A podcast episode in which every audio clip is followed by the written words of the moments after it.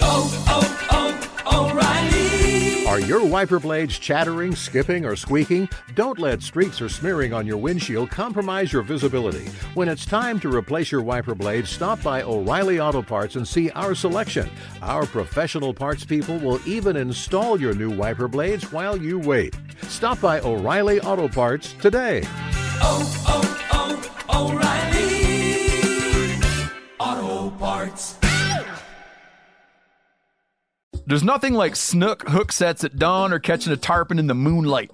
Find your next fishing trip made easy on fishingbooker.com and experience the magic of the Sunshine State or any other destination on your fishing bucket list.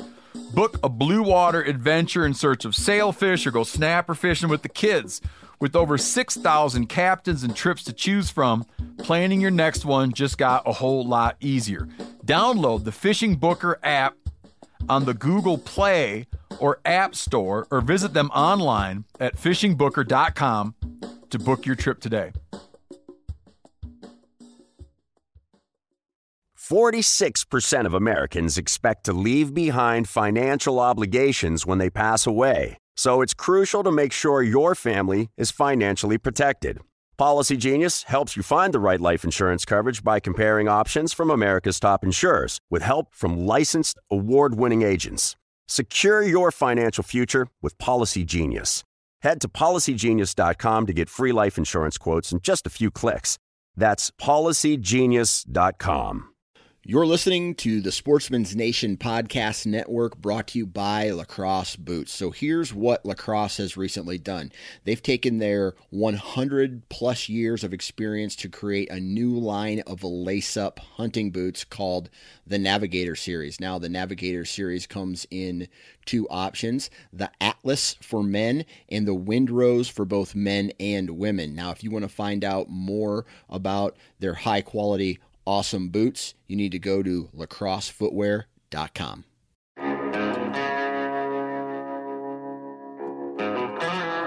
My name is Clay Newcomb, and I'm the host of the Bear Hunting Magazine podcast. I'll also be your host into the world of hunting the icon of North American wilderness, the bear. We'll talk about tactics, gear, conservation, but we'll also bring you into some of the wildest country on the planet chasing bear. This is the third podcast in our Hound series. And this is a very unique podcast because we traveled all the way out to Posey, California to meet with my now friend, Ed Vance. Ed wrote a book called Trained by a Hound Dog, and it's an incredible story about his life as a lion and bear hunter in Southern California, Nevada, Utah, and Montana. I'd like to ask you for a favor, and that is to go and check out Ed's book. Look at it on his website, trainedbyhounddog.com. And if you enjoy hound stories or just epic hunting stories, you're going to enjoy this very well written book by, by Ed. So check that out. I also want to draw your attention to a product and a company that I've used now for several years, and that is Northwoods Bear Products. If you're baiting bear, this is an incredible commercial scent line of products that I've personally used. And go to northwoodsbearproducts.net and check out all the stuff they've got. Got all kind of sprays, all kind of scents, powders. But my favorite thing that Northwoods makes is their Gold Rush. Gold Rush, Northwoods Gold Rush, is a concentrated liquid that comes in small bottles and it's a fryer grease additive.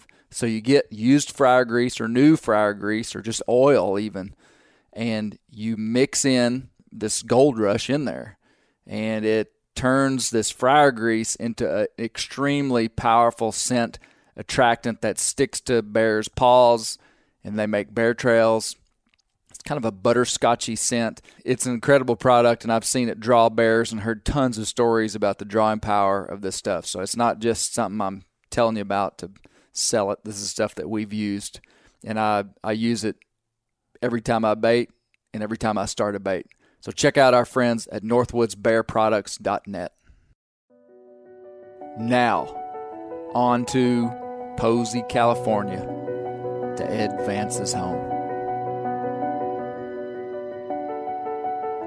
The Greenhorn Mountains of Southern California look like a steep, rolling savanna of grass and trees, many of which are some type of small oak. The mountains go up over 7,000 feet, many as steep as a cow's face. From this property, I caught lions and bears all over everything. Mm. All of the, all of the stuff that you can see. Ed points to a bear hide hanging on the wall of his home. That was one of the toughest bears that I'd ever got my dogs after. I mean, I'd had others that were just as bad because there's right here I'm going to explain to you and I'm going to show you where it started, where it went to, and where it ended Yeah. from right here at this house. Ed Vance is 78 years old and he hunted these mountains for lions and bear in a 25 year stretch from the 1960s through the 1980s. Today, he can see much of his favorite hunting ground from the incredible view from his home. But I want to explain, I want to show you, we're going to walk over here. We'll have to walk around a little bit in order for you to uh, to take in all of what I'm going to show you because Ed is a gifted craftsman with wood, brick, and stone. His home he built himself. It's a mix of a timber framed, bungalow style, western log cabin, ornate with saddles, worn cowboy hats, bear hides, and a mounted mountain lion, killed before the hunting ban in California. It's clear to see that Ed is a meticulous master of everything that he takes on. And at one period in his life, his entire focus was hunting lions and bears with hounds. This particular bear that I got out after it, it was in uh, I mentioned in the book. Um, it, it, started him in October, and it was just at the crack of dawn. And I had to, I couldn't find a bear by driving roads, so I got uh, I had two hunters with me, and uh, so we stopped. And I says, I'm going to walk up a canyon and see if I, if I can get a bear started up there, and I'm going to show you where this is at. You see this ridge right in front of us. So you can see a lone tree standing up there all by itself. Yeah. From that tree, if you went straight down into the canyon, so you mm-hmm. can see the the ridge on the other side. Yeah. Straight down into the bottom, that's where they started this bear. Mm-hmm. I went up there and, the, and they struck this bear. And this ridge, you can see where that lone tree's standing. You can see the ridge that it's on.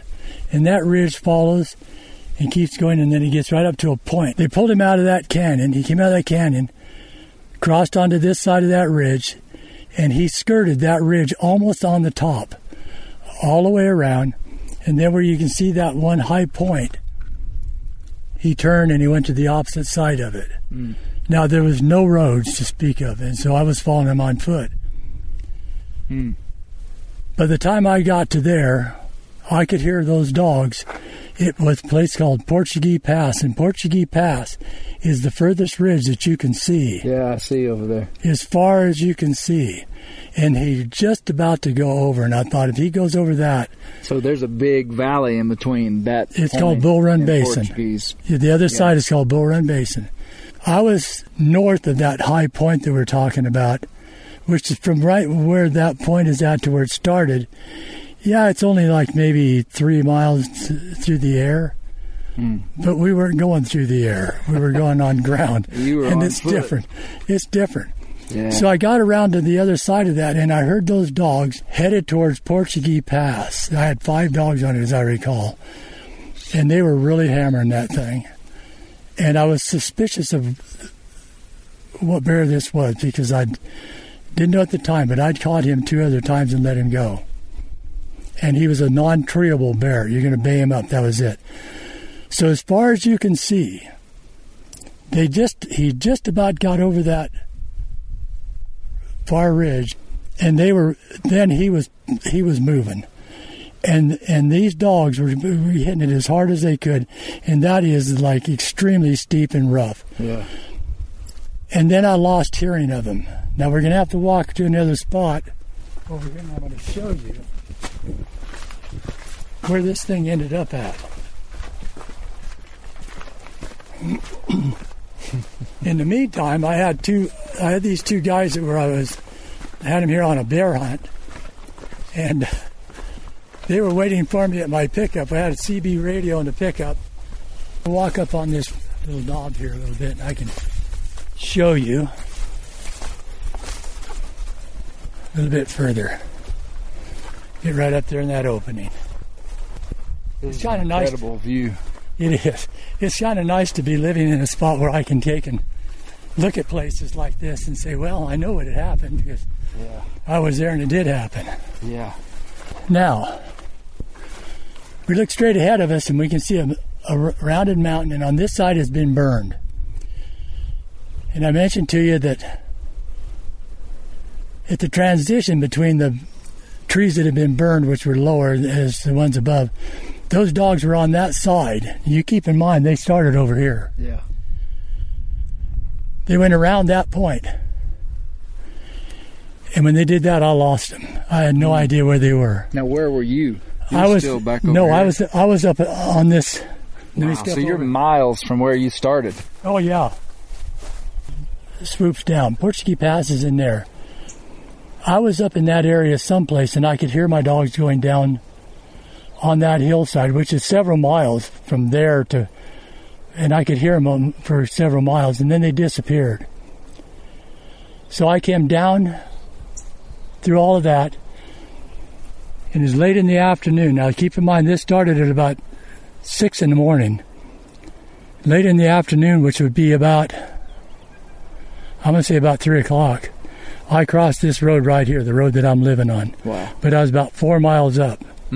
When Ed got to the road, he cranked on the CB radio and heard the voice of a good friend that he didn't even know was in the And he asked me, he says, uh, let me come and get you. And I says, do you, have you heard my dogs? And he said, yes. Your dogs, the last I heard him, he said, your dogs are down on White River by the campground. Now I'm going to show you where the White River campground is at.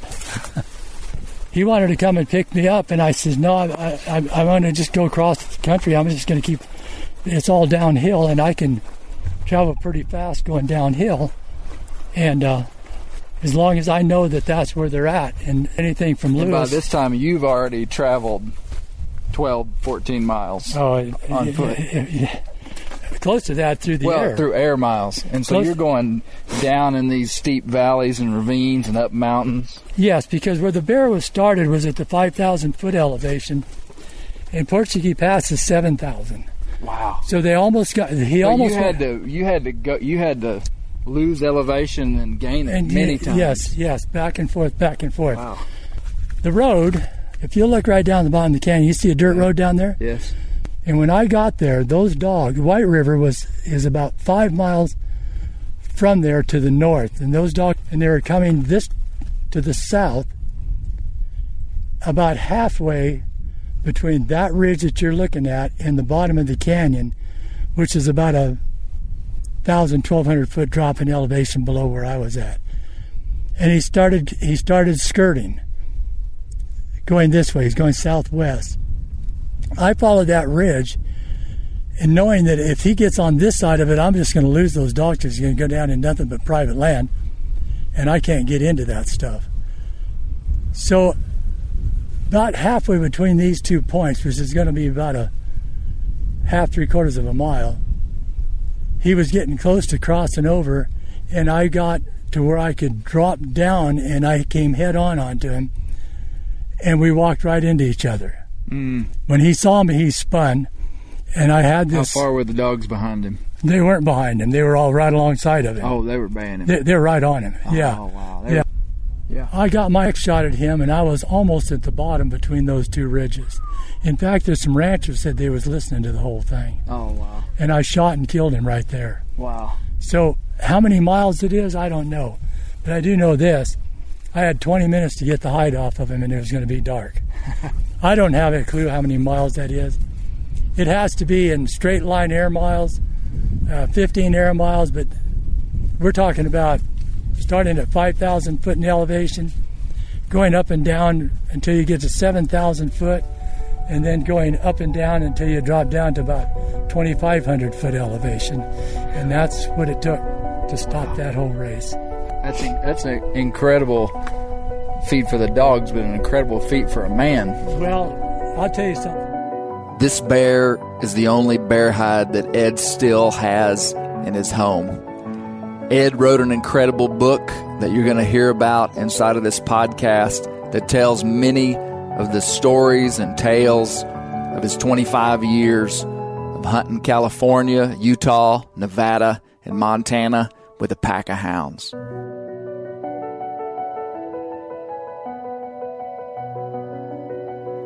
Welcome to the Bear Hunting Magazine podcast. We are, this is going to be a really neat episode. Uh, I'm in the home of uh, a man that's become a friend of mine today, really. Yes. Um, but I, I feel like I've I feel like I know you after I read your book. But I'm in the home of of Ed and Lynette Vance, and we're in Posey, California. Which Ed, I would not have known where Posey, California was until I learned that you lived here. But it's an incredible and beautiful place, just south of the Sierra Nevadas, or we're in the southern Sierra Nevadas. Is that we are. correct? We're on the southern southern tip of the Sierra Nevadas, in a mountain range known as the Greenhorn Mountains, and uh, Sequoia National Forest and Sequoia National Monument is um, right on these Greenhorn Mountains. Um, a place that a lot of people really don't know about. Uh, in fact, there's people that um, we've met that live in the valley, the San Joaquin Valley. They've never even gone up into these mountains, and they have no idea of what's up here. Um, Well, this morning we started off, and I mean, we were in Los Angeles. We were in Los Angeles, California. Yeah. Seven, seven, uh, seven lane going one way, seven lane traffic going the other. And we drove two and a half hours, and I mean, we're twenty miles from a gas station. I mean, we're no, in you're more than that. more than that. You're- I mean, we're in You're 40 wilderness, really. You're, you're 40 miles away from a gas station. The only thing that um, the closest little town is a town called Glennville. It's in Kern County. We- We're in Tulare County, and uh, there's not much difference between the two counties actually. But um, in Posey, all that we have in Posey is a post office. for somebody who doesn't or did not know much about California, California is an incredible state for wildlife, and, and, and really has an incredibly rich history in hunting, and and that's why I'm here. Is uh, so Ed wrote a book called "Trained by a Hound Dog." The book was released back in November, and the book is is basically a collection of stories about Ed's life as a as a houndsman, hunting mountain lions and bears in these mountains right here where we're at, and uh, and so that's what I want to talk to you about today. Is I want to I want people to get a feel for for your history in hound hunting and and uh, and in doing that we're going to talk about the book and and we just did a I, I didn't know Ed wouldn't have known Ed but several months ago it was probably Lynette that contacted me just through Bear Hunting Magazine and said I'd like to send you a book that my husband wrote. And I said well sure. And I get a lot of books Ed. I really do. A lot of people a lot of people write books and, and I read a lot of books. And uh, when I read this book it I could tell that the the voice of this writer was someone special. I really did, and uh, and I as I as I read the book, I thought, man, I'd like to I'd like to meet that guy, and uh, and and it just so happened that our family was coming to California, and so I looked up where Posey, California was because that's on your Trained by Hound Dog website, and it was just a couple hours out of where we were, and so you graciously said, "Yeah, come on to the house." Fed us lunch, and here we are. I've got my whole family here, and uh, and we're here with you, and and and so anyway, thank you for hosting. Oh, you're us. welcome. We're sure happy to have you here. Yeah, Um, I hope that this will turn into a um, a, a long-term friendship. In fact, I I'm sure it will. You know, I wanted to say something about these mountains here. Um, during the during the, the, the years of the bounty for mountain lions, and a lot of people have no idea of this. There was a there was a California state lion hunter that lived here, and his, name was Howard Bilton, and I wish that I'd have known Howard. Um, he died just about the same time that I started hunting these mountains. But had he been alive when I was doing this, that guy'd have had a hard time getting rid of me. I'm sure of that.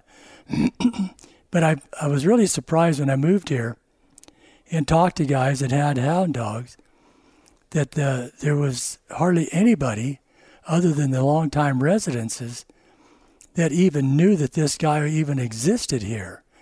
But he did. And and like I say, he was a full time lion hunter for the state of California. And uh, I think he was I, I checked his record and in his final years of, of, uh, of as a, a state lion hunter, he was actually killing about 15 lions a year, which you know that's quite a few actually. And there's some places you know that the where you have snow all the time to catch your lions.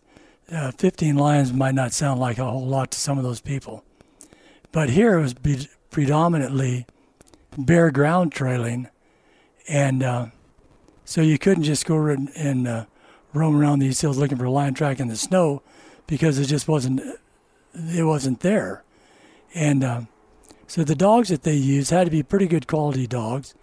The hunters had to be totally dedicated, and uh, that's what I found in this part of the country. I, I've seen um, some places it was pretty easy to catch lions as compared to others. Uh, when I was in Montana, uh, it was definitely one of the easiest places because it's, it's like it snowed almost every day. And every time that you'd find a lion track, is just about count on it was wasn't very old, you know.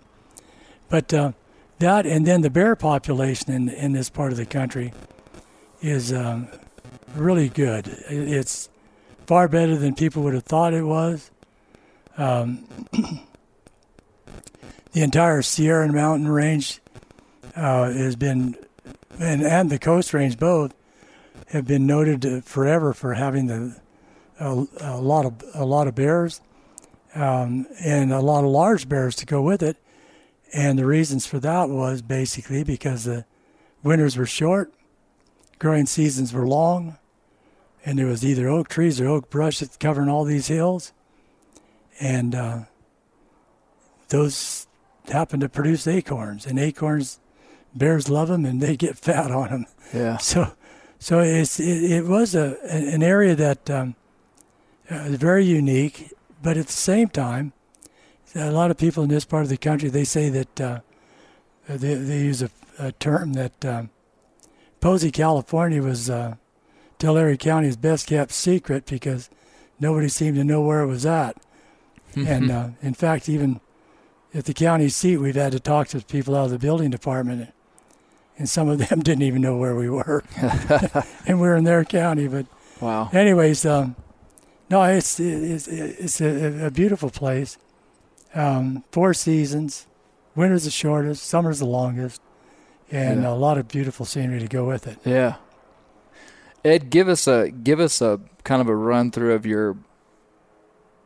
Well, just let me let me just start off with this. When did you start hunting with hounds, and how did you get into it, and why? Because you didn't grow up in a family that No. had hounds. I mean, No. you that uh, that was when I first started reading the book that caught my attention because a lot of time, most of the time, somebody that's in hounds is introduced to it, or there's some pretty close connection to them that was able to get them in. But it, it's almost like you started running hounds just just this of was- your own volition. Yeah, you know, I'd always, as a kid, I, I grew up in a suburb of the town by the name of Glendale in California. And in those days, of course, the population wasn't what it was today. And um, I kind of liked to act like I was hunting, and because of it, right from our house, you just go off in the hills, they're just covered with brush. And uh, just kind of make believe, you know. But at, over time, I I drifted away from that. And then I found myself working in an assembly plant for Chevrolet in Van Nuys, California. And directly across the line from me was a, a guy by the name Sherwood Barrett. And uh, he was from Georgia. And and Sherwood, he, he was a Mormon. and he told me he says that uh, he left Georgia, and he's on his way to Salt Lake City, and because he wanted to live there, but he had to get go someplace and earn some money in the process, and so he was. I was putting gas lines, gasoline lines, on these cars as they passed 50, uh, 50 something an hour, and uh, so we'd get a few moments every now and then to visit, and he started telling me about chasing these hound dogs in the Okefenokee swamp in Georgia. And uh, it really caught my interest. I mean, it really did. And the next, what were they hunting down there? they were hunting, rag, hunting coons. Hunting coons. Yeah.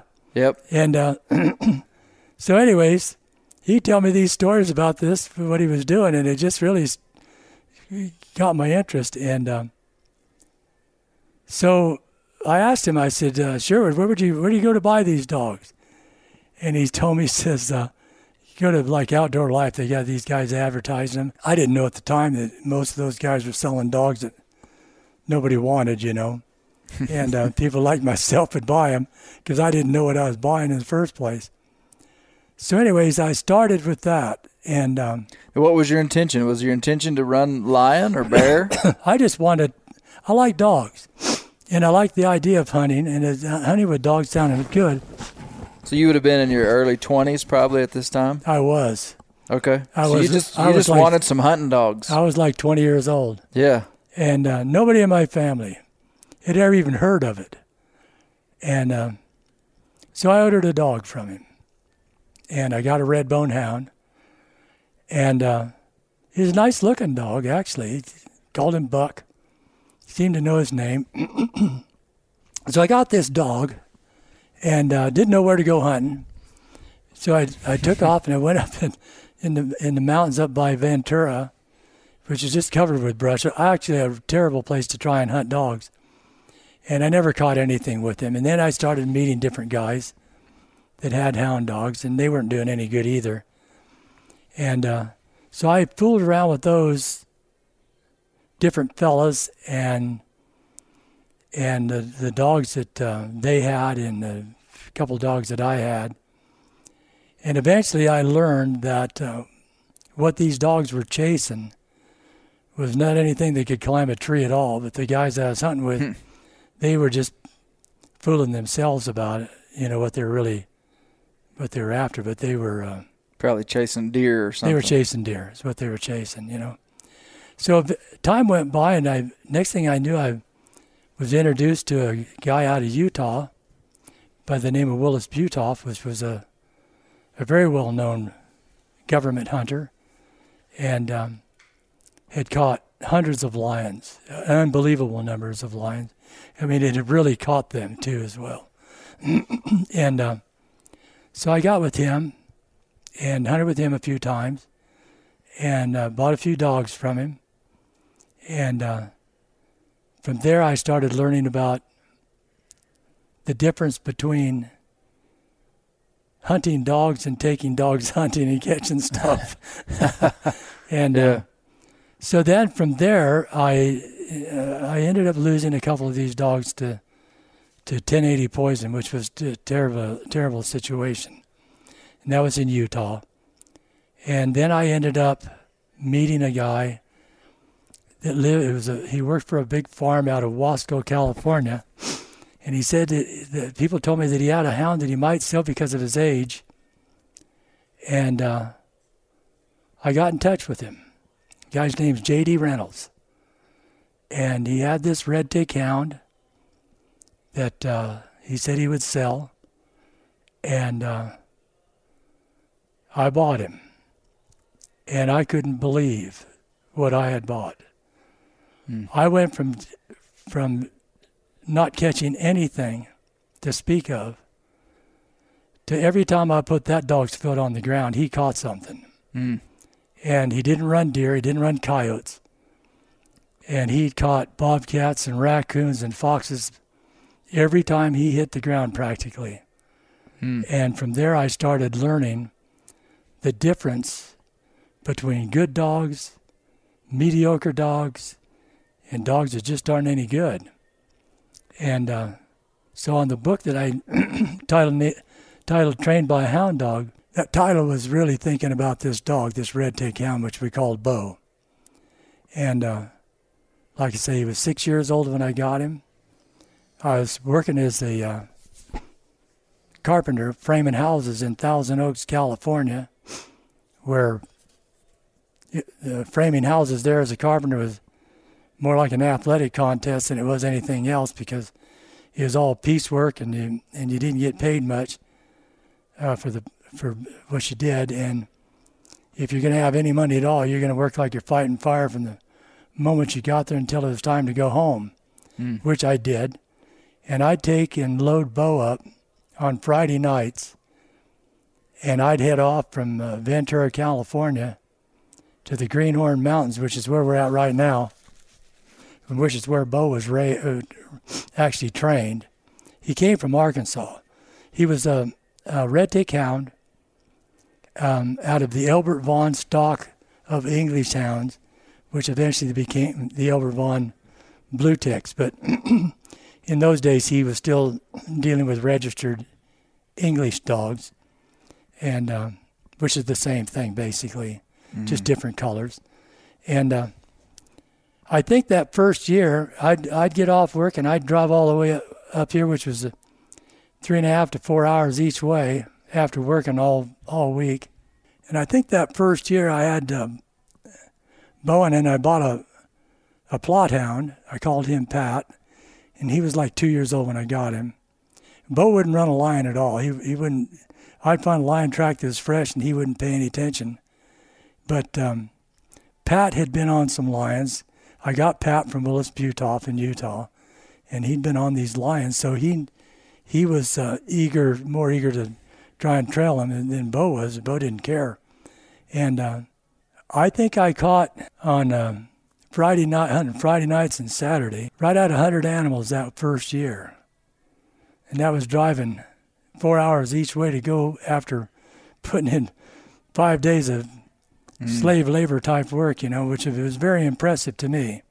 And um, it was basically bobcats and foxes. With Hmm. So they tree these foxes in these little oak trees. they do tree here. It's called a gray uh, cross fox, and uh, they're a lot harder to tree than the bobcats are.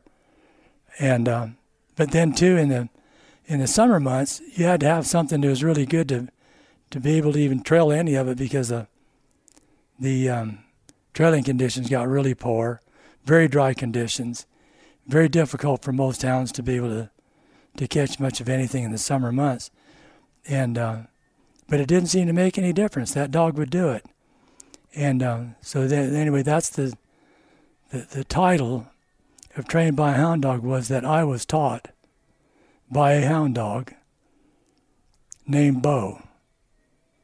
He And- taught you what a what a good dog was supposed to do. he, he what he, not only what he's supposed to be, but I was able to use him to take younger dogs and train them. Yeah.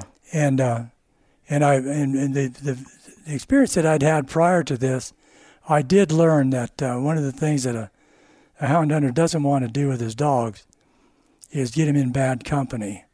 And uh, up until I'd gotten um, introduced to Willis Butolph, most of the hunting that I did with anybody was is all dogs in bad company, and um, uh, but Bo was he was straight, he was a clean dog, and from there I started um, having other dogs. And you started really searching across the country I did for for hounds. I did. Now you would have been now, uh, so you're still in your early 20s, and that's when you set out to try to get a sustainable pack of hounds. Yeah, I was about 25 years old, I guess, when I got Bo.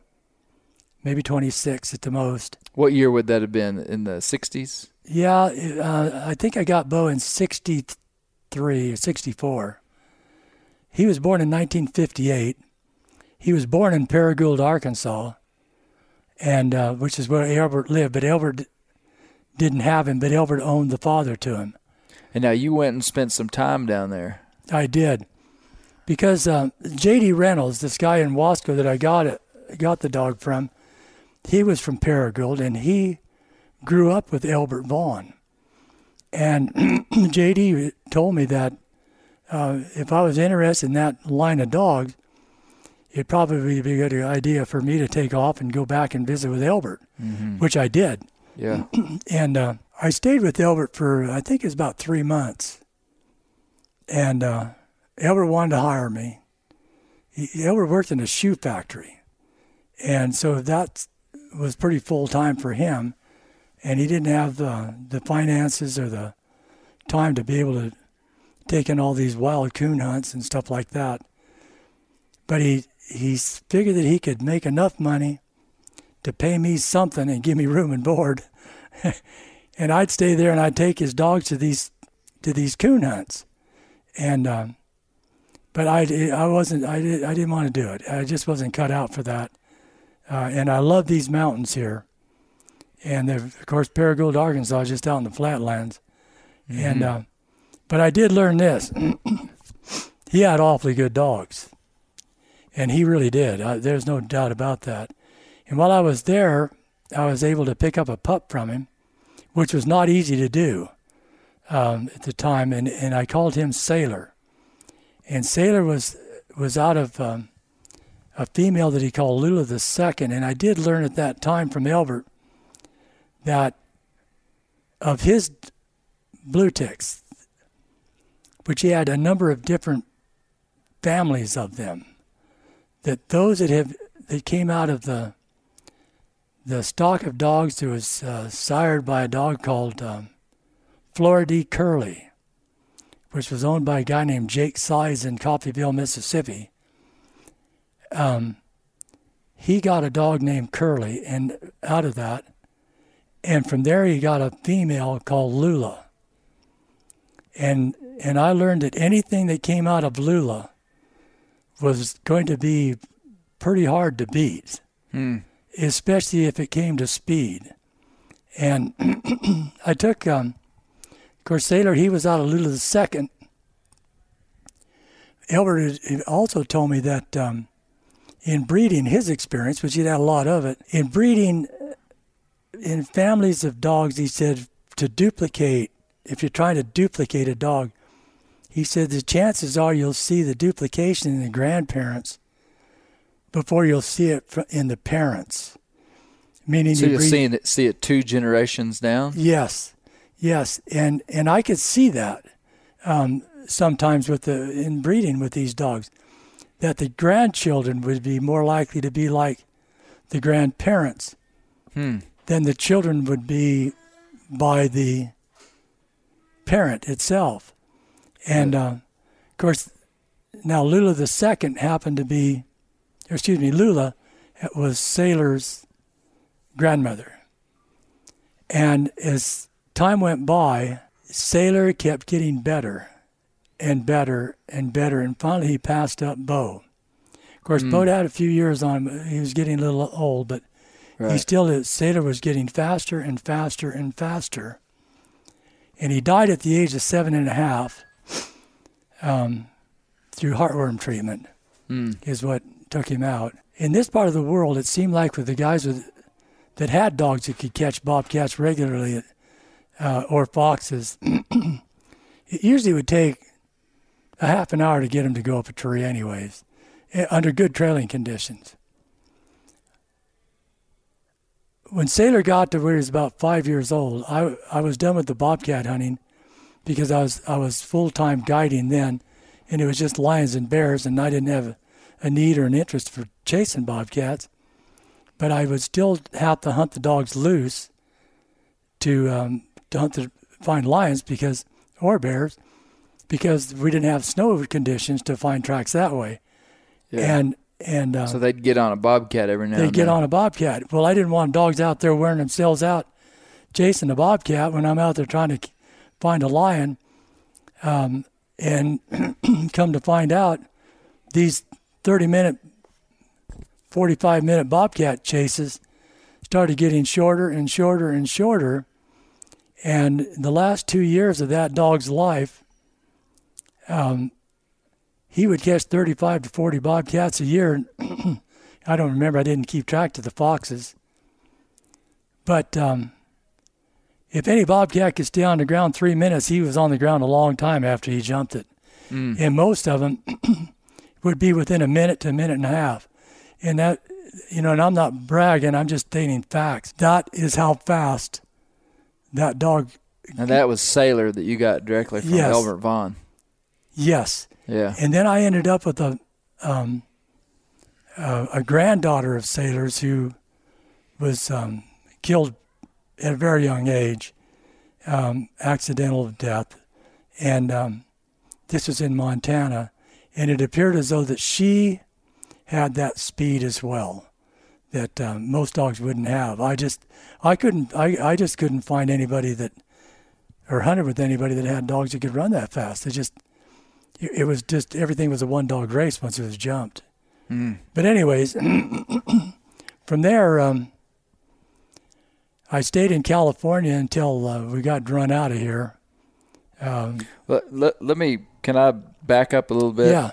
So, what year? So, you got interested in hounds, you got a good hound, started treeing some bobcats and foxes, and you were by this time your mid 20s and then when did you start outfitting for bear and lion because that's what the that's what the book is primarily about it's talking about your years as an outfitter yes, I started. Okay, I started advertising. Well, I'd hurt my back really bad in framing houses, and I, I just couldn't. Um, I couldn't keep doing it. So I left Ventura and I moved to this area where we're at here.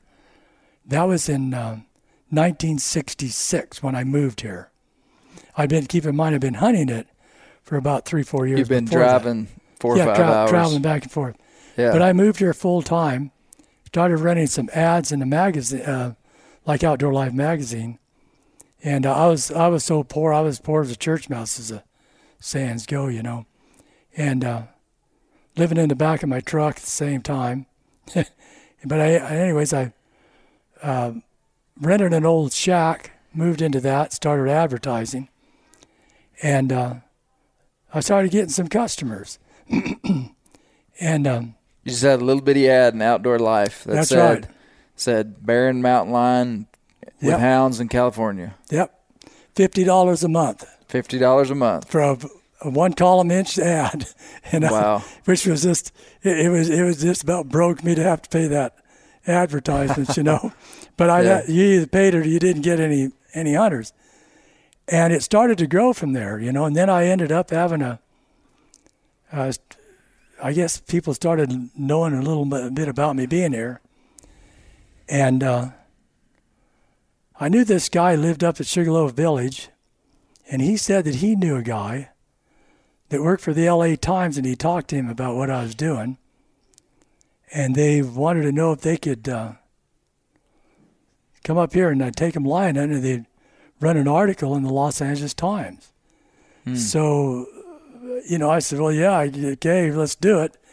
And uh, this was obviously a time when it was a little more favorable to hunt lions in california it was what? it was a little more favorable back Yeah. then to hunt lions Yes, in it was. california the the bounty had the bounty had been taken off. That was in 1963, and I I wasn't against them taking that bounty off. I didn't think they needed to to do anything like that. Um, and the lion population, according to bounties, numbers of bounties annually had dropped significantly. Um, you know, because it's like there were years that they bountied 400 lions in a year, and now they were down to like 100 lions a year. That's for the entire state. So they really didn't need to be paying people to do this. These guys are going to do it anyways. They're just doing it for fun. So, anyways, these guys came up. A guy named Dewey Lindsay, and with him was this photographer that works for the. He's a freelance photographer, and he worked for uh, basically worked for uh, National Geographic. And here I am, 25 years old, with a, about three three hound dogs, and uh, I got these high-powered professionals from Los Angeles come up here and want, want me to catch a lion. They said I only got three days to do it in. Well, the pressure was really on because t- Yeah. trying to trying to you know there's one thing to catch a lion you're just out there hunting and you run into them and you catch them as a as they become available. But if you're going to do this as as a profession, and you got people coming in and uh, you're to you're on a no catch, no pay, which I was at those days. No catch, no pay. No catch, no pay. You if you didn't catch it, you didn't get paid anything. Was that common back then, or is Yes. that just something that you wanted to do? No, no, that was common. That was the way it was everywhere. Um, all of them through the mountain states, everybody, no catch, no pay. You had to chauffeur these people around and pay for their food and sometimes drive a couple hundred miles each way to an airport to pick them up and take them back. And uh, if you didn't catch them alive, you didn't get paid anything. so see, That's the, tough business. the pressure was on, you know, and uh, Well, made for some good outfitters, didn't it? it, it separated them. It truly did. Yeah. and uh, I caught him a lion on the on the third day, Third day. and uh, You're just dry ground line hunting, so you're just roaming around, free casting the dogs. No. Now, were you on your horse at that no, time? I, I didn't. No, I, I wasn't using a horse. What I, what I'd have to do is I just had to go places where I knew that lions would frequent, and and it, you know they're they're kind of a a strange animal in that um, you find lions that would cer- use certain areas, and like close by they wouldn't even go and bother with you know, over there. Wow. And um, so I would go to these places where I knew that I had either caught lions already or I'd seen lions. I was really looking for some place where I could find a lion track, knowing that I hadn't already caught the thing. And uh, so, anyways, we ended up catching the lion, and they they ran this story in the uh, what's we call West Magazine of the Los Angeles Times. It's a weekend magazine. Through that ad, it, it, it generated quite a bit of uh, business for me. And uh, next thing I knew, I was I was so so doggone poor. I was hurting for money so bad that I'd coast home. I'd find when I'd be driving home, I'd turn the motor off so I didn't burn the gas going downhill. But and next thing I knew that I I could leave the motor running at least to get home. Man, you were catching so many lines you could leave the motor running when you were said, dri- yeah. riding down the road, yeah, that's right. going down the hill. You And, uh, made it. Yeah, yeah, I was re- I was really getting rich. You know, I'd like to say this too that um, that was uh, during the years that I did all this. Um, uh, I wouldn't trade the memories of that for anything at all. I mean, it was just uh, something that was just really important to me, and I, I, I, I cherished those memories. But I'll tell you what, I was so poor. It took every penny that I made to feed those dogs, buy new ones if I needed to buy a dog, uh, pay for gas. Trucks didn't last very long in those days. Uh, 70,000 miles on a truck that I was driving, it was you- buy one brand new and then 70,000 miles later, it was pretty rough shape. So, so anyways, from, from there, um, I stayed in, in California um, doing the line and the bearing. I took the, I started hunting bears in Northern California. I'd run into a guy and his two boys one day on a dead end road down here. This is in Kern County. I just caught a lion. And there was a young guy with me. His name's Roy Stevenson. He's still a good friend. And uh, he retired out of Kern County Fire Department. And uh, he was with me. He was, uh, was on his 16th birthday. He told me, he says he wanted to go go hunting and see if uh, maybe we could catch a lion together. And it was uh, 1966. It was uh, December 27th, I think.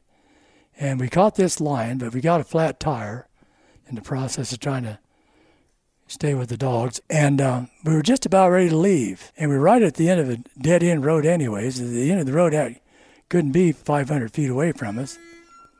And uh, I looked down the road, and there's these two boys standing there with four hound dogs. And I asked Roy Stevenson, I said, Do you know know those kids? He says, I've never seen them in my life. And uh, there was a friendship that is still going on today. The two boys was Bobby Bridges and Gary Bridges. They lived in uh, by Redding, and their father Jim Bridges, who is now passed on. We hit it off really well, and uh, so uh, next thing I knew, I was up there taking bear hunts in Shasta County, and Jim Bridges was giving me a hand at it. And I ended up buying three of those dogs that were standing at the end of the road that day from Jim, and uh, all of them wonderful dogs, outstanding dogs. Um, to say the least. I'd say to say they were good dogs wasn't really much of a compliment. Uh, They were exceptionally good dogs, and uh, so, like I say, Jim, of course, he's he passed on. Unfortunately, they were they were all timber fallers. Jim was one of the actually one of the finest men that I think I've ever known in my life. You could believe anything he said, and uh, you can't find many of them that you can do that with. And if he said a dog was was a good dog, it was a good dog, and it was a good dog by his standards, and his standards were quite a bit above what a lot of guys' standards for good dogs were. Um, but it was just a, a wonderful friendship that developed, and the and the bears um, at that time in these Greenhorn Mountains, which is where we're at, uh, the bear population was was very poor in this area. They'd had a, from what I understand, they'd had had a drought, a severe drought in the late 1950s, and they said that the bears went clear to the San Joaquin Valley in those years, and in those years, they were using a poison called 1080 to kill ground squirrels and everything else. And 1080 is a kind of a poison that if a ground squirrel eats it, and something comes along and eats the ground squirrel, it's going to kill that thing too.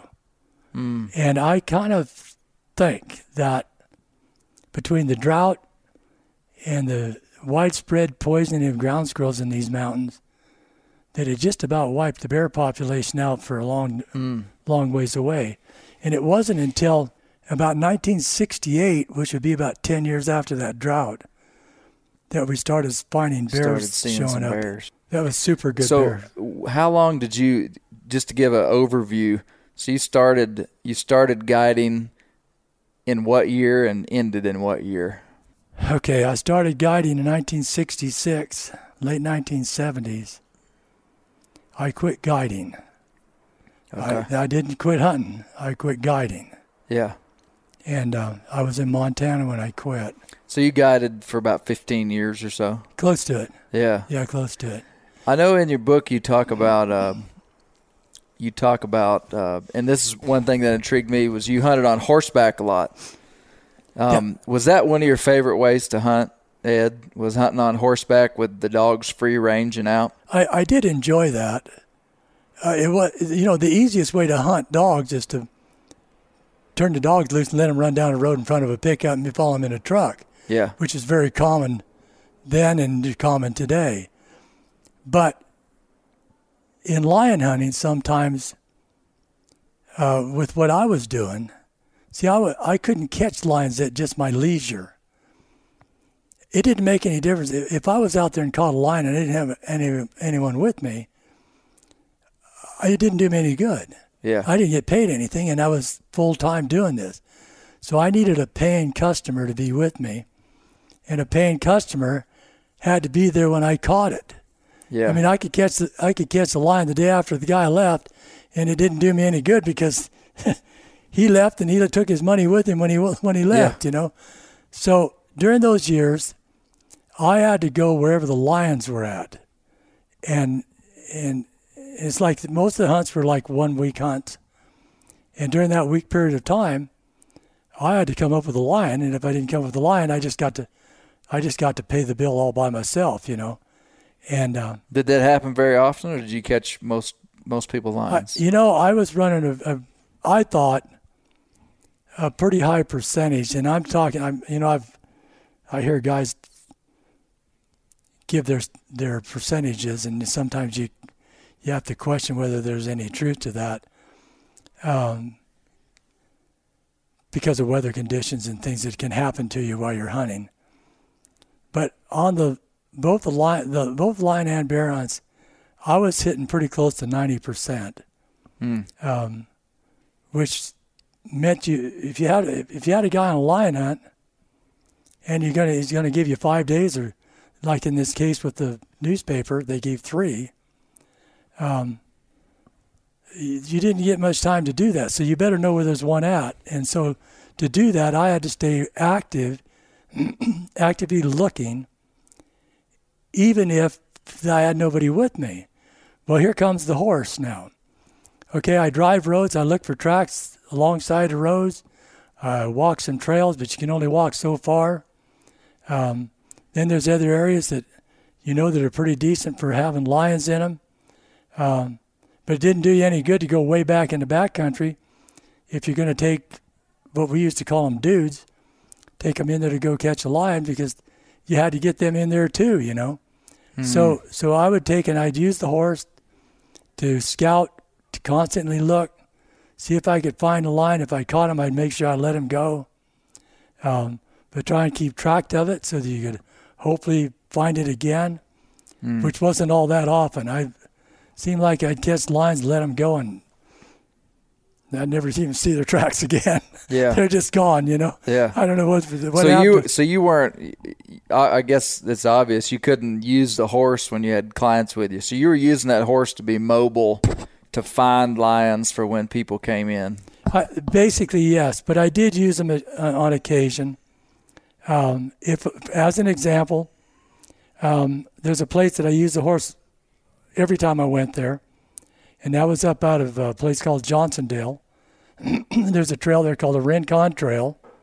It was very good for having lions in it, but the Forest Service would lock the road getting to it, which meant that you had a two and a half miles behind a locked gate before you could get to the Rincon Trail, I see and it was all uphill getting to it. Mm. You know, so so you had to use horses to do that, and I did, I did use horses to take guys in there, and uh, it was almost always you could find you could find something going on in there, lions hanging out in some place in that you know. Um, but anyways, um, how many did I catch as compared to driving roads? I caught more driving roads. Um, just because you can travel faster. just a, it's an efficient way to hunt it is. You can travel much faster. and you're looking for an actual track a Yes. dirt track in the road That's right. Um, Yeah. Dusty roads. You try and find these roads of, where the roads are just powder in them, you know, and, and that was Did a- you get where you were really good at seeing a track? I mean, I know when I've hunted with these guys out in Tennessee, that um, that are they're looking for tracks crossing gravel roads and places where bears skid down banks, you know, and leaves, and you know, they can see things a lot of people wouldn't see. They're they're really trained to to see like that. Yes, they, yeah. It's like I used to tell people. I say, you know, I could walk right through a herd of deer and not even see any of them because I can't. I, I see their tracks, but I can't look up because I'm just uh, looking down so much that I just automatically look at the ground Yeah. to see what's in the. And, you Do you know, still what- find yourself doing that today when you're out? I do Really, you're I you're do. Scouring the ground. right here on our property. Yeah. I do. I'm just looking at the ground, see what the what kind of tracks we Any got. tricks for finding line tracks with your eyes? I mean, anything you look for? Did they cross? In, I'm sure they crossed in certain places, or is it just totally arbitrary where they cross? You know what? Lions, um, they um, they seem to use trails that are obvious to you. You you get to the point to where you could you could you find a lion track. You're walking up a canyon. You find a lion track and it's going a certain direction.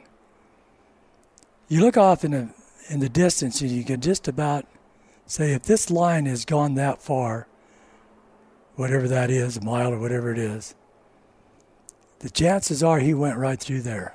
Mm. And and you almost You always, could predict where he was. yes, you're almost always right. Just Yeah. just by trailing so many of them, you know.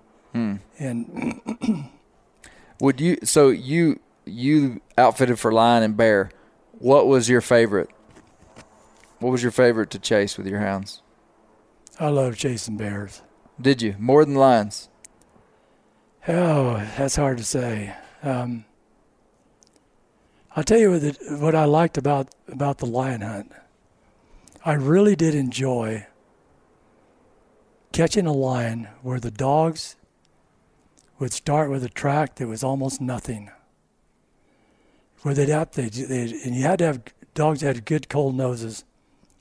To where they'd um, you'd find a lion track in the dirt, and you point at it, and they'd stick their nose down there. They couldn't smell it, but they they knew you were pointing something out, and they'd start looking, and they'd find a twig that had touched that animal's side, and they could smell it on that twig, hmm. and they'd bark, and you look at the ground where they're at, and there's that lion's track, hmm. and you start from that. And maybe 10 miles later, you're looking at the lion. Wow. that to me made it all worthwhile. That was that was hunting dogs. That's not that wasn't hunting lions. That was taking dogs and seeing them at their very finest. Yeah. And I just loved that.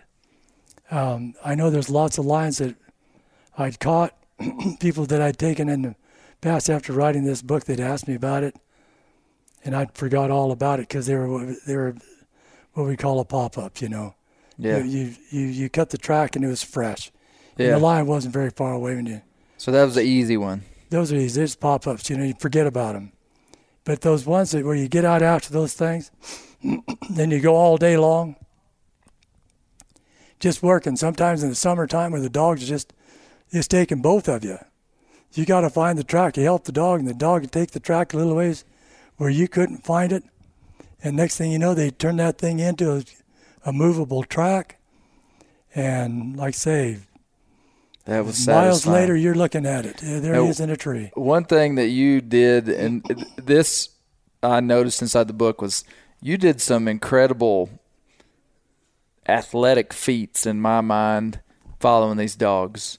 I mean, we, we talked earlier at the beginning of the podcast about a hunt where you probably went 25 miles by foot in a single day in these mountains. I mean, were you a exceptional?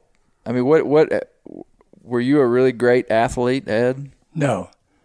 As a matter of fact, as as an infant, I had tuberculosis, Hmm. and uh, they figured that I would um, never be able to do anything athletic wise. But then I'd also had learned that your lungs can repair, Hmm. and apparently mine did. Yeah. And you know, I would go places that following a hound dog, I wouldn't even think of going there. But it was because the dogs and I were doing this together. This wasn't a situation where, let me put it like this. For the numbers of lions that I caught, I left a lot, let a lot of them go just let them go. Same with bears. I let hundreds of bears go. I mean hundreds. I don't mean 100. I don't mean 200. I mean maybe like 300. Treed bears, just let them go. Uh, one day we caught uh, five bears one day in Montana, which is against the law to chase a bear in Montana, but we did it anyways. And we caught five bears, separate bears, not traveling together, no cubs. Let every single one of them go. Um, It was all about dog hunting. But in order for me to do this with these dogs, I had to take people along that would pay me to do it, and to do that, they had to shoot it. So, so we did that.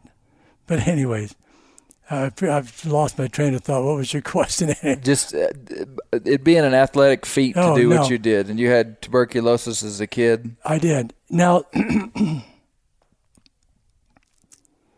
there's a lot of times, you know, I, I, I, I keep telling myself, no pain, no gain, you know.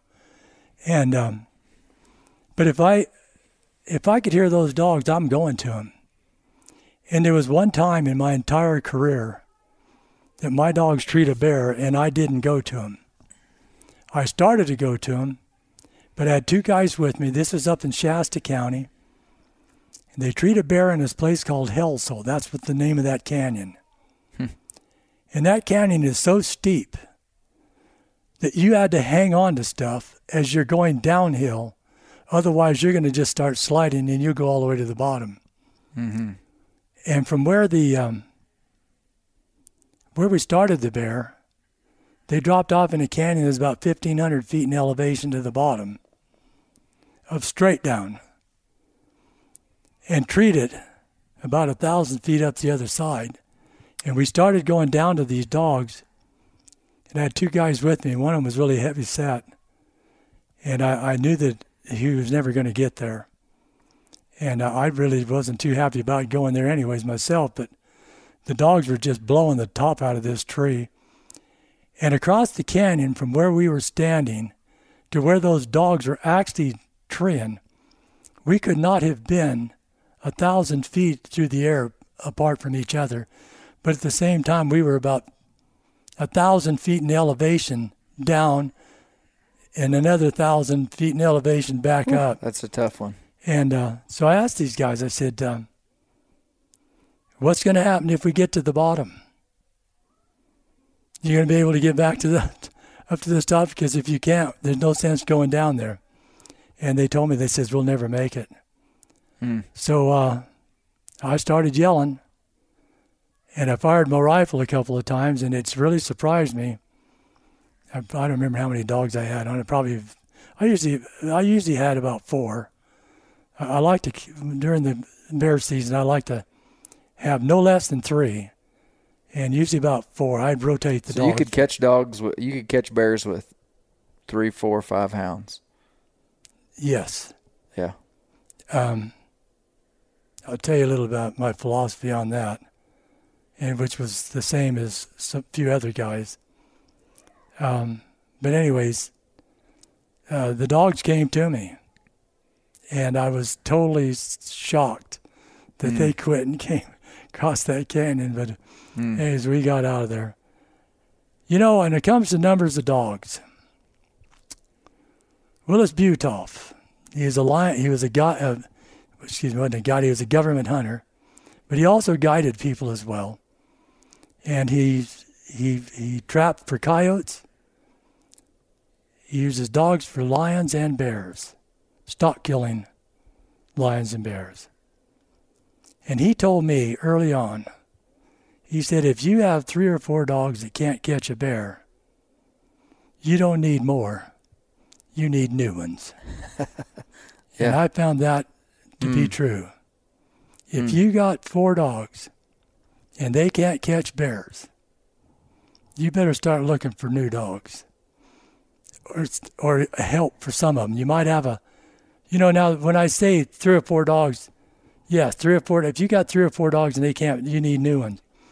I'm talking about three or four dogs where all three or four of them are bear dogs Yeah. not where you've got one dog. There's a lot of guys got that. They have one dog that's good, and then the, the rest of them is just a bunch of dogs that just following, you know. Yeah. And they catch the easy ones, but whenever they get after a bad one, pretty soon they get start strung out, and uh, you hear one dog he falling behind, another one's falling behind, and then after a little while you hear this one dog all by himself. Yeah. And he was the one doing all the work He's to doing begin all the- with. yes, he is. He's the guy doing all the work. Yeah. Well, that's where you need to keep him and start looking for replacements Yeah. for the other ones, you Yeah. know. But you know, I, I, I, good bear dogs can do the job, you know. Um, and, but they don't all make good bear dogs. You know, you're talking about these guys, like you said in Tennessee, on these gravel roads, um, there's a there's a method that is very popular today. Sailor was the very first dog that I had that would do this, and that's strike a bear out of the back of a truck. Right. Rigging. Yeah. Yeah, and um, and and Sailor would when he started doing that, the uh, hound hunters in this part of the world, uh, they didn't believe it.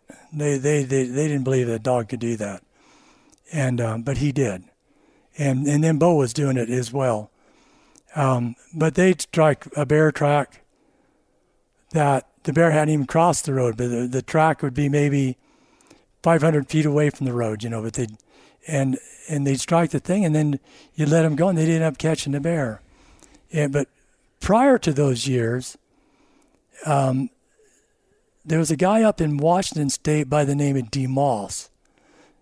I think his first name was D. He had Plotts, all Plotts.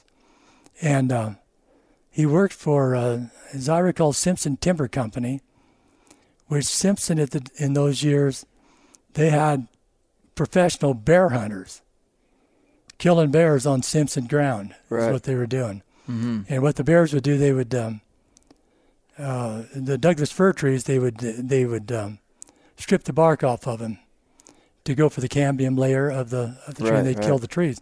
So Simpson Simpson Timber Company, their solution was kill all the bears, and D. D. Moss was one of those guys, and and I'd heard that he had dogs that would strike a bear off the box. You know, they put them on the box, you know, and Yeah. drive the roads, and they they start them like that.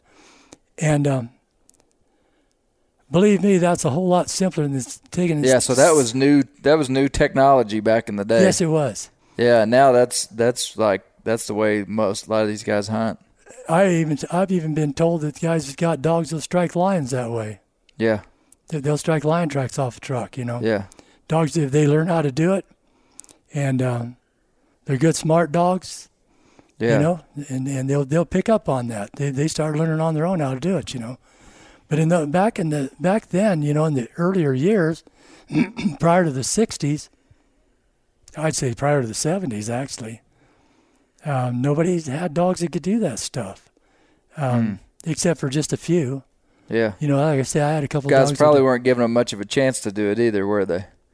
They what? They probably weren't giving them much of a chance to No. do it. I mean, you know, it's like if you if somebody knows that a dog has that ca- capability, he's probably giving it opportunity and paying attention to it when it's on the Yeah. box. And if you never did it before, you just think the dog's barking, maybe, or That's you, right. You know, you just you Yeah. just didn't know. Yeah. But Yeah, I, I caught a lion one time just not too far from the house where we're at right now. That um, I mentioned it in this book, and that I'd um, on Sandy Creek Fire Road, and I found that lion's track a couple of days before on the far south end of it. Was about I think that road's like 13, 14 miles long, and uh, but it was an old track, and I just worked it myself with the do- try to dogs couldn't smell it, and um, I got about ten miles of it, and then I so you followed the actual tracks of the lion with your Yeah, eyes for ten yeah, miles. uh-huh.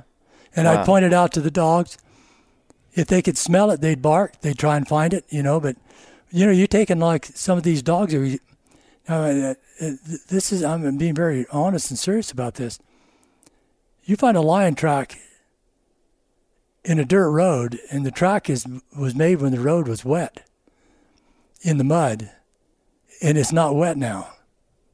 It's dry and it's hard and you got dogs who can stick the nose down in that thing and smell that lion's track. They're smelling and responding to a track that is probably four days old, maybe hmm. a little older than that. Hmm. Now they can't trail it much at all. They smell it. They can't trail it, but at least they're identifying it that I know that he was here. And you're hmm. looking there and, and you're seeing where they're barking, and they're sticking their nose down in the dirt track that was mud, but that is now hard, solid. wow, that's incredible. And uh, so I would take and and and try and work the dogs and and um, see if we could get something out of it, you know. Well, anyways, I got to the point that I figured I, I got up here to this um, telephone ridge, and uh, I thought, you know, I think I'm pretty caught up, caught up to that line pretty close, which that's about eight miles, I guess, uh, from where I first found it, and uh, so I got this friend of mine, Joe Bryan, who um, he's another fireman, good friend, still friends, and uh, uh, I mentioned Joe in the book. Joe hunted with me an awful. I didn't have dogs. A terrific hand, a, a very good hand. Uh, anything, horses, dogs, it didn't matter. Uh, he he just tell him to do it, and he would do it, and he would. He was very helpful. And uh, I called him up and I said, uh, I, think I found this lion, and he's on on Telephone Ridge. And I says, if you want to go with me, uh, I'd like to have you go along. I'm going to come around from the north side and, and drive in to the south and, and start looking. And that lion apparently met us in the road because we are driving down the road and the dog just exploded in the back of the truck. And uh, this was before I had dogs who were striking bears and stuff out of the back of the truck. But they just exploded. And uh, the, the road was hard. You couldn't see tracks of anything. And I said, well, whatever it was, it's fresh. And I know that these dogs in the back, I know what they what they look for when they what they chase, and if uh, whatever it is, it'll climb a tree. So let's find out. and and we dumped the dogs out, and it it wasn't any time at all, and they had that line up a tree. You know. Wow. So you had tr- you had trailed him with your eyes for eight miles. You had. Yes. You, you knew which direction it was going. You came in from the other way and just caught him red hot. I'd find his just track. popped him right up. Yes, I'd find his track where it, it stepped into the road, and then he then you'd lose the track. You had no idea where it was at, and uh, all you knew is that it either went below the road or above the road. so that from that point, I'd take a dog, one dog, just one dog gets going to be out there with me, and and and at that time it was either Sailor or Bo, and both of them is extremely good at cold trailing, and. Um, just walk the road. Don't get him excited or anything. Uh, you don't want him casting out, going a long ways from you. But start walking the road and just looking. And uh, you see the dog over there and he's smelling of a twig and his tail starts wagging and he's checking it out more. And pretty soon he's run his nose out about a foot or a little more on a twig smelling to see what he's, he's not too sure what he's smelling pretty soon they throw their head in the air and they let out a bawl, and you know you're you're going the right direction anyways. Yeah. You know. Yeah. So from that point, you just keep going, and um, like I say, I was able to do that. This line was I was I was lucky. The lion was at 5,000 foot elevation, and that road's at 5,000 foot all the way, and it was um, just traveling heading north at that same elevation, and that road just happened to be there. And uh, so, anyways, we ended up catching the thing. Yeah. Ed, is there any part of the book that you'd like to tell people about? I mean, is there is there was your favorite part of the book for you that uh, just a story as we kind of start to wind down here a little bit? Well, all the stories that I put in there happen to be kind of favorites, you know. And I guess uh, the thing for him to do is get a copy of the book and read the thing. Yeah, You know, yeah. that'll tell. But you know, there there is something that I'd like to say that um, I haven't hunted hounds since. Well, I hunted uh, with Jim Bridges one um, one time up in Susanville, and that was 1995. We caught a bear and let it go, of course. And uh, but I didn't. I haven't had hounds since the late 1980s, and um, I kind of burned myself out between myself and my dealings with politics. And politics went all the way down into fishing game departments. Uh, very political, and um, in some cases you find yourself on the outside of the good old boys club, and uh, which is something that uh, unless you're in it, you don't like it. And I, I wanted no part of being in it. Um, I got involved with the Montana Fish and Game of uh, tagging mountain lions, and myself and a fish and game biologist up there named Jerry Brown. We got together, and uh, Jerry made the proposal to the Fish and Game Department to start um, tagging lions for research, and I was all for that. And I quit guiding to do that, and uh,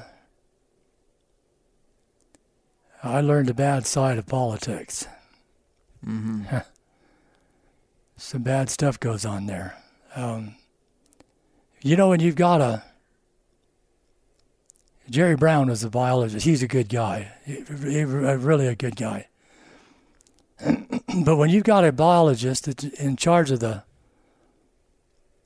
the um, special what they call specialty animals of the state of Montana, which are grizzlies, uh, moose, bighorn sheep, and uh, um, eventually the mountain lion. I guess they've got in there.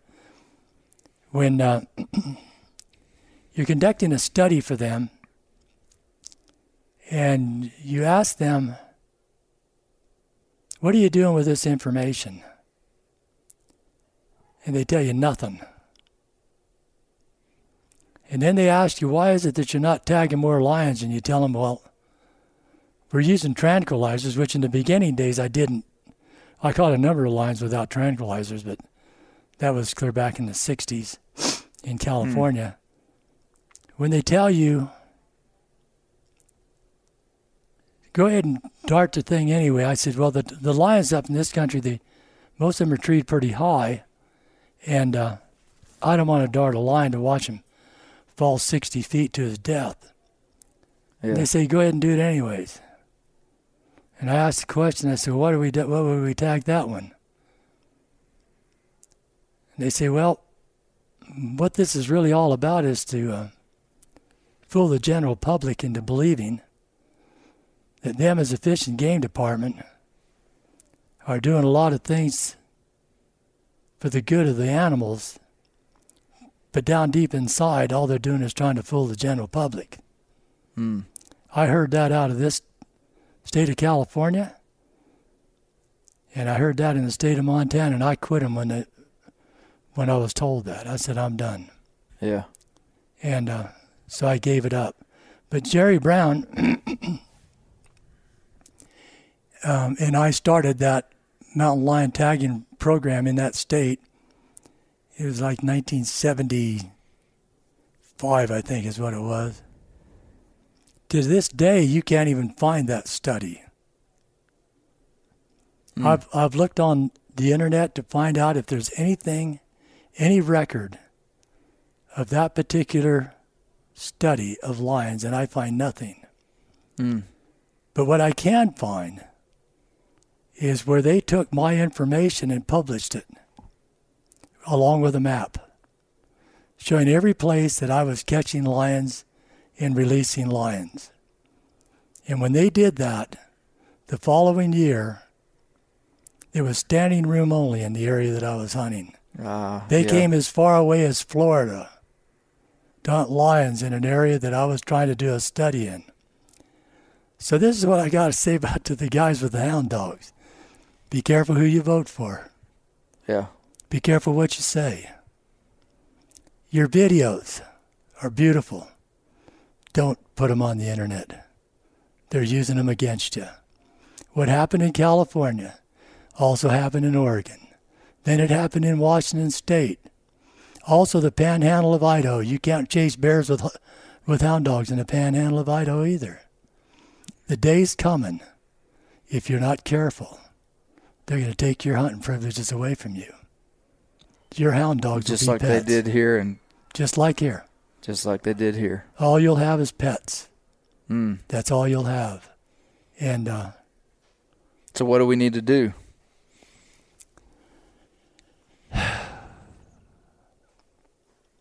First off, be careful who you vote for. Yeah. Make sure you know who you're voting for.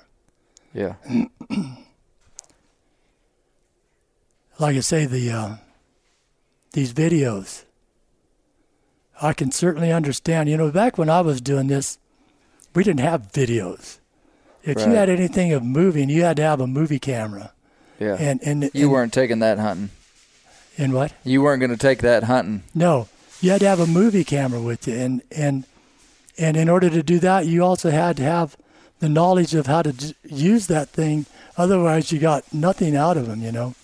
Today we've got uh, handheld telephones that give you just beautiful videos. Yes, go ahead and get your videos. But keep it to yourself. Yeah. You put that thing on the internet. These protectionists are seeing that, and they're going to use that against you, just like they did here. Yeah.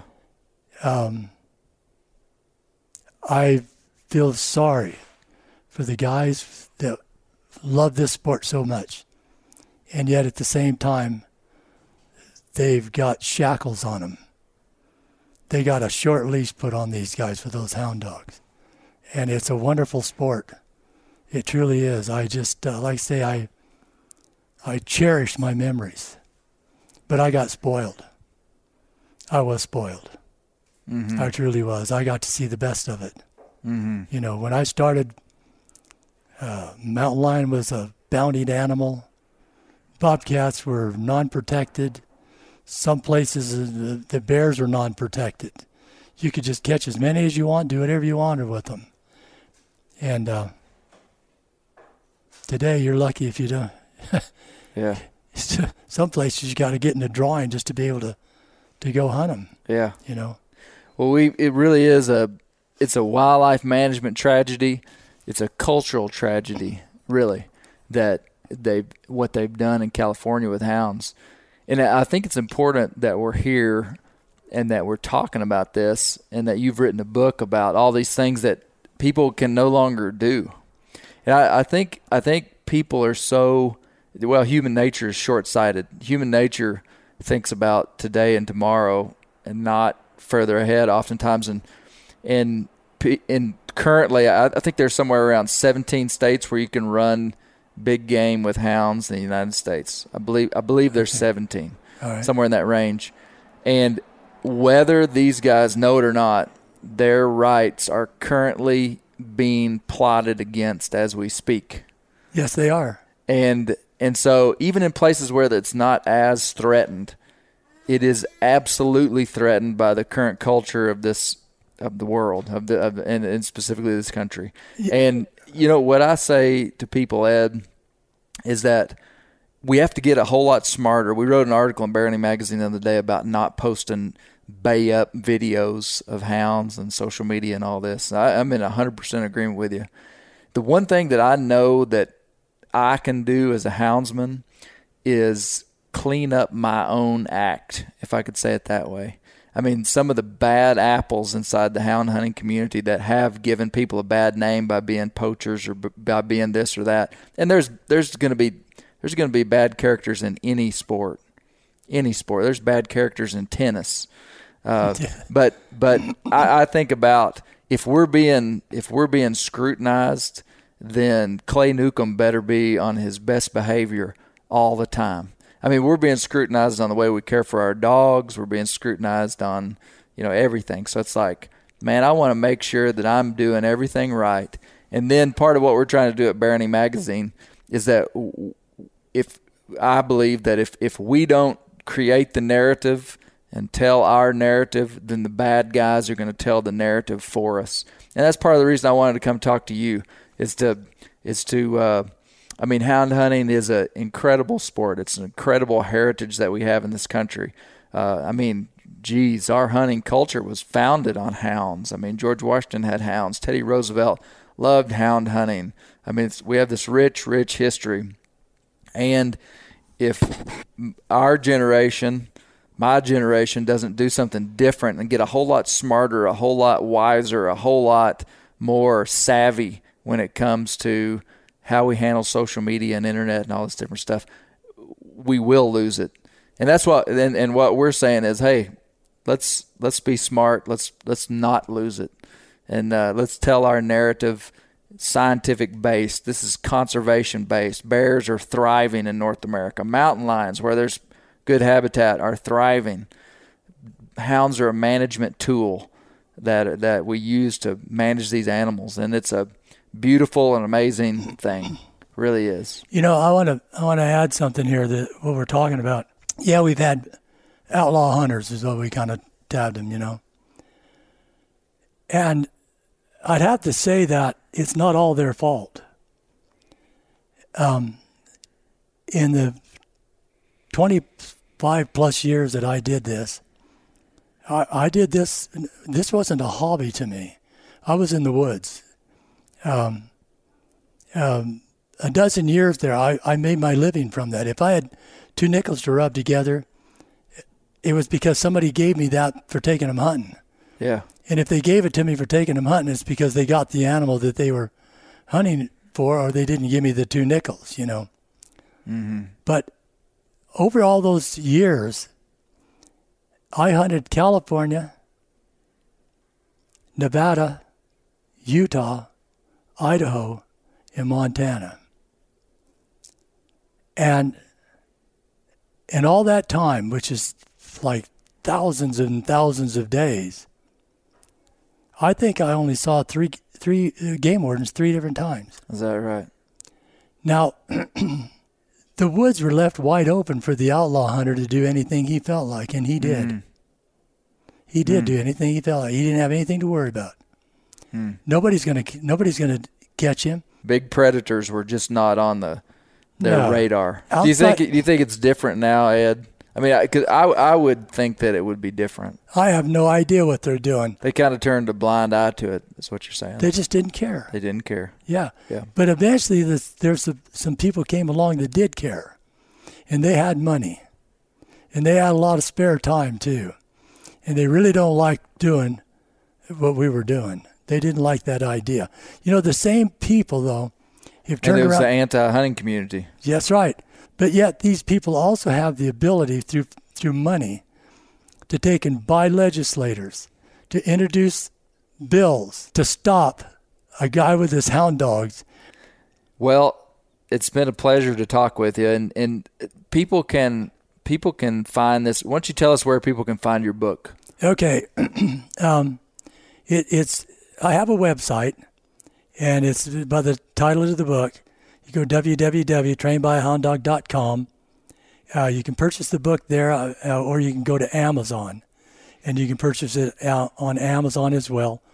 It makes no difference where you purchase it. Amazon will cost you more money, and I mail every one of them, so it doesn't Okay. matter. Okay. They all come out of this house right here Yeah. and uh, so that's a place that you can go, and it'll it'll enlighten some of you to um, other things we've not talked about, and um, I'd sure like to see um, a lot of these protectionists stopped. I really do. I, I have no interest in going hunting myself, but I never forgot how good it is to do it. Yeah. So they can go to trainedbyhounddog.com, and this is a 200 and something page book. How many? It's pa- about 280. 280 pages. There's 70 some 70 some photos. beautiful photos, and I just want to say that uh, I was really impressed with this book. Obviously, I wouldn't be here if I if I was not, but thoroughly enjoyed the the writing style, the the storytelling aspect of it. I felt like it had just the right amount of of of of human story, but also hound dog story and hunting story and excitement, but also kind of this. You really got a sense of of you as a young man, just kind of given all that you had to this dream that you had to to live the kind of lifestyle that you wanted to live with your hounds. And uh, and I admired your diligence and just you're starting from zero in becoming really a master houndsman over those years. And uh, and boy, there's so much I wanted to talk about. You know, I, I wanted to talk about some of the the physical endurance things that you did chasing these dogs and staying out way after dark and uh, you know coming in after 15 20 miles a day on foot and coming in hours after dark and cold. I mean just some of the stuff that you did physically i felt like was just incredible. And not a lot of people are are doing that kind of stuff these days but no i just well and, like i said at the beginning the your your voice inside the book is strong and uh, and it's clear to, to for me to to perceive that you're a man of integrity and and uh, just I, I I really thoroughly enjoyed the book. So I'd I'd really encourage everybody to get it, support Ed and in, in this book, and you'll enjoy it for sure. It's a it's a great book, and uh, thank you so much for having us up today. Oh, hey, I'm glad that you're here. Yeah. You got a wonderful family, I'll tell you that. well, thank you, this is really good. thank you. I, I, I welcome the opportunity to do this. And I will tell you this that um, on that book, I did the best I could to make it to where it didn't sound like a how great I am type of a book, no bragging or anything like that. I brought a lot of other individuals into to the book, uh, people from past that uh, I never knew, but I knew about them, and I I knew the true side to the to them. I I know that not everything that gets written down is honest. Uh, I can tell you this from my point: every single word that's in there is true. Um, no exaggerations, and um, I think you'll find it interesting. Um, there's some other hound men that um, you never knew, never heard about. That um, the way that they did things, the dogs they had, um, I never I never was colorblind. I'll tell you that. I I had a a saying that I would tell people when they'd ask me about different breeds of dogs, and I'd I'd almost always tell them that um, I never saw a good dog that was the wrong color, and uh, and I really meant that. I and um, I mentioned other brought other guys into the book. Uh, Charlie Tant, he lived like Ben Lilly, and um, got some photos of Charlie. Uh, I mentioned um, uh, Howard Bilton. He was a California state lion hunter. Uh, I never could find anything that was ever written about Howard Bilton as a lion hunter, but Howard Bilton had to be good. Uh, I could go by his record, and I could tell that he caught too many lions to be anything less than good. Yeah. And uh, uh, but anyways, I, I, I entered a a lot of that. Was he the there. guy that killed 600 something lions Yeah, on record for the state yeah. of California? Well, uh, no, Jay Bruce, um, he had recorded kills of 600 and 660 something. Those are not bragging stories. Those are stories that were documented. It took a set of ears off of a lion to, before it went down on a piece of paper. But Jay Bruce was one of the, he was the very first state lion hunter. But um, Charlie lived like a bag person. I mean, he didn't have a house. He just lived out there wherever he, wherever he stopped. That's where he lived. But he still caught lots of lions, and he did it by walking to do it. No, no GPS, no four wheel drives, no horses, none of that. He just walked. And Wow. but so I put that in the book, and um, because I think it, it needed to be in there, and Yeah. hopefully, um, if you ever get the book, you'll read it. And if you do, I'd like to hear from you and see what you think about it. Yeah, yeah. So if you get a book, send uh, send Ed an email and give him a review on Amazon. But uh, well, again, my pleasure to be here, Ed. Thank you so much for having us. And uh, we have we have a, a saying at the end of every podcast that we say. All right, or I, I'll say it, but uh, I'm gonna slightly amend it for this one because we're talking about lions. But keep the wild places wild because that's where the lions live. You bet. okay. All right. All right.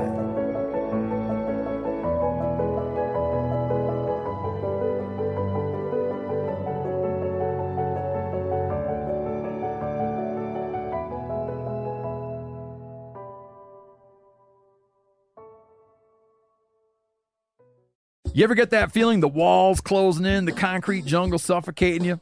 You crave some wide open spaces, the chance to connect with nature, maybe in a spot all your own. Well, head over to land.com. They've got ranches, forests, mountains, streams, you name it. Search by acreage. You can search by location. You can search by the kind of hunting and fishing you're dreaming of. Land.com. It is where the adventure begins. Hey, we're going to take a little break here and talk about interstate batteries. Now, if you're like me, enjoying the great outdoors, you need gear that is as reliable as it gets. That's why I power my adventures with interstate batteries. I use interstate batteries in my boats. I use interstate batteries in my camper. Great for your truck, too. From Alaska to Montana, they're outrageously dependable. Battery is essential. With over 150,000 dealer locations, finding one is easy. For all your vehicles, land or sea, choose Interstate. Head to interstatebatteries.com and find your power today.